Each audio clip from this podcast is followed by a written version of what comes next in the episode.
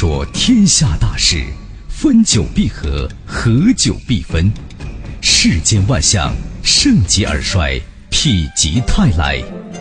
几多神秘传说化作千古绝唱，多少传奇往事尽付坊间笑谈。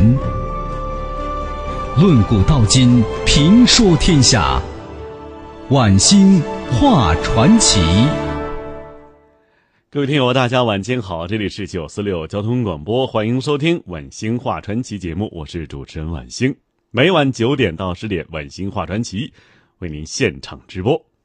朋友们，如果想听到什么类型的传奇故事啊，可以通过咱们的官方微信“石家庄交通广播”关注我们的微信公众号，然后点击左下角的直播帖，就可以参与节目的互动了。收听方式啊，除了收音机 FM 九十四点六之外，还可以通过网络。比如说，通过蜻蜓 FM 来在线收听。今天传奇，我们说什么呢？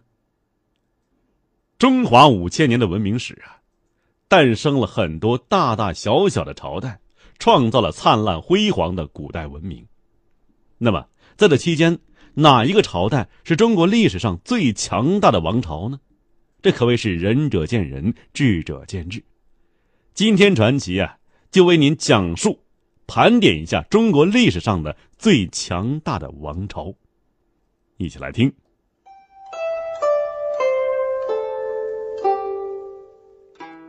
说到强大呀，有很多重要指标，咱们不能是方方面面都照顾到。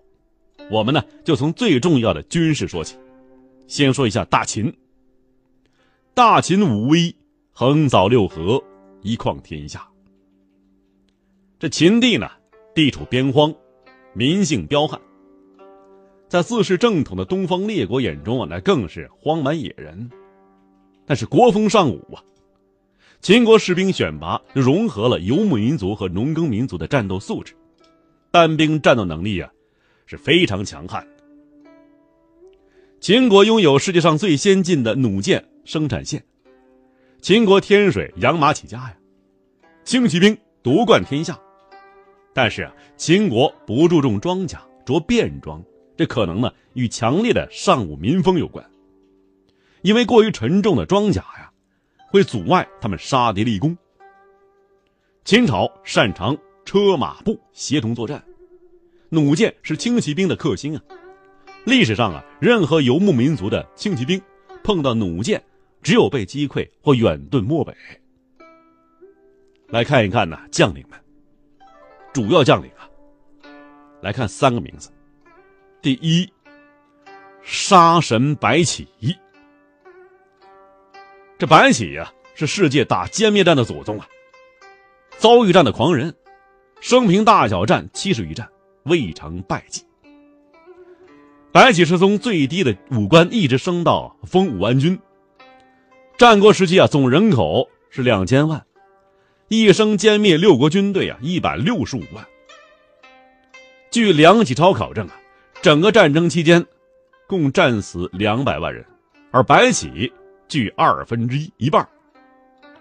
他一个人呢，摧毁了秦国两个主要的军事对手赵和楚。六国军队闻白起之名而闻风丧胆。第二个，擅长大规模集团作战的。灭五国，继白起之后，为秦始皇军事上统一天下立下汗马功劳的王翦父子。第三位，统一六国之后，从匈奴手中收复河套失地，横扫匈奴七百余里，使胡人不敢南下而牧马，能攻善守的谁啊？蒙恬。这战国呢，是中国名将辈出的年代。中华军事史上的骄傲战将，有四大名将，秦国独占其二，其良将质量和数量，这都是其他朝代很难比拟的。另外呀，秦朝拥有当时世界上最严明的军纪和赏罚制度，所以呀，秦国士兵军令之下，赴死前行。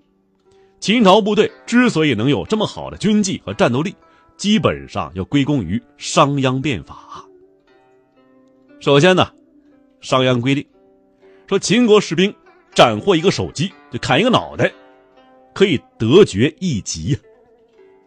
另外呢，还有田宅和仆人。也就是说呀，说军功可以改变生活，可以改变你的社会地位，这是物质上的奖励。那么其次呢，是从精神层面来讲，在秦国战士啊是十分受尊重的，这和秦国本身尚武风气是有关系的。而最后呢，就是秦国的具体制度。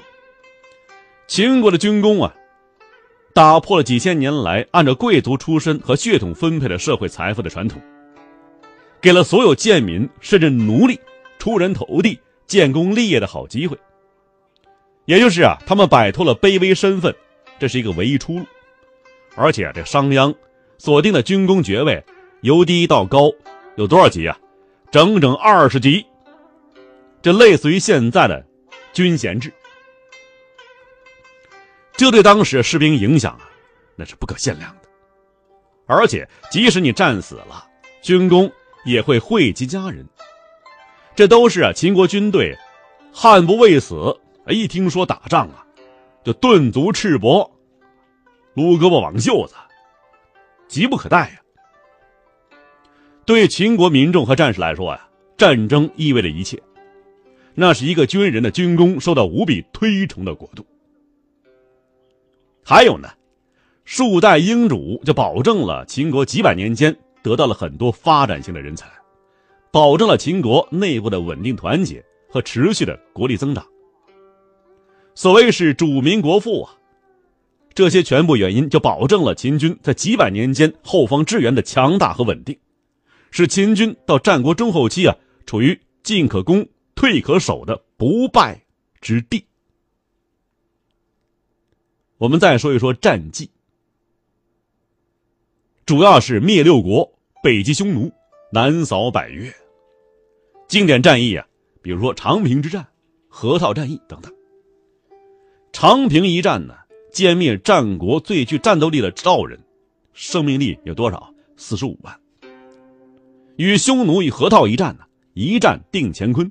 收复河套失地，北方是拓地千里，打了十年内呢，胡人不敢南下牧马，扬我华夏天威。更重要的是啊，秦朝军事统一天下，奠定了古代中国的基本版图和国家制度，建立了第一个封建专制王朝，具有足我华夏之大功，这个就是大秦。接下来说一说汉朝。首先呢，兵源来源从地域上来说啊，主要是关中和中原地区的农民，兼有蜀国兵源，但是比例很小。战国秦汉的农民战斗力呀，是远较后世扛起锄头造反的农民呢要强多了。因为战国秦汉初一向是兵起于民，经过上百年的乱世攻伐，优胜劣汰。活的汉初的底层百姓壮丁啊，劳作能力和作战能力啊都非常强，而郡县征兵制的筛选条件也很严格，所以呢，汉初的单兵战斗力啊，比之这个府兵制和募兵制，这个战斗力啊，不可同日而语。并且怎么样啊？汉武帝建立一套有效的行政制度，让这些农民的整体战斗力。得到很大提升，所以呢，以汉军的单兵素质和整体作战能力来说呀，都相当高。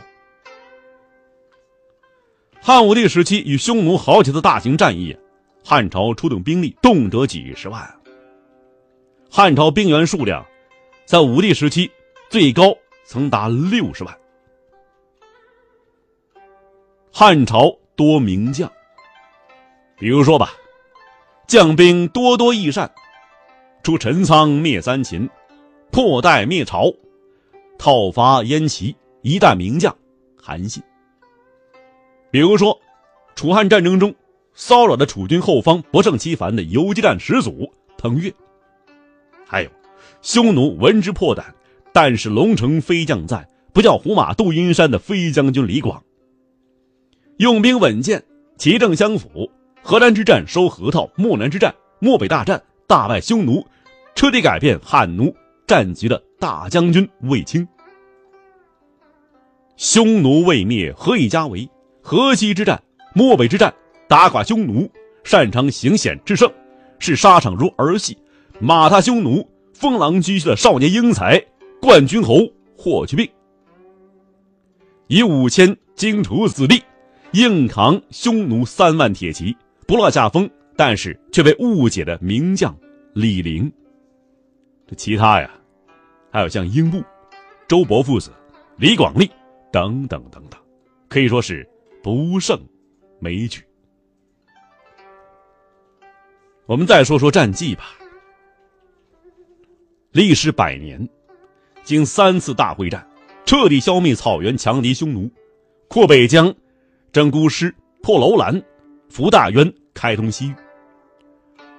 向东南叫南越，西南威慑滇，大汉武力开拓的疆域啊。东抵日本海、黄海，东海即朝鲜半岛中北部，北遇阴山，西至中亚，西南至高黎贡山、哀牢山，南至越南中部和南海，奠定了中国疆域的基本版图，并且塑造了我国的民族意识和强国意识。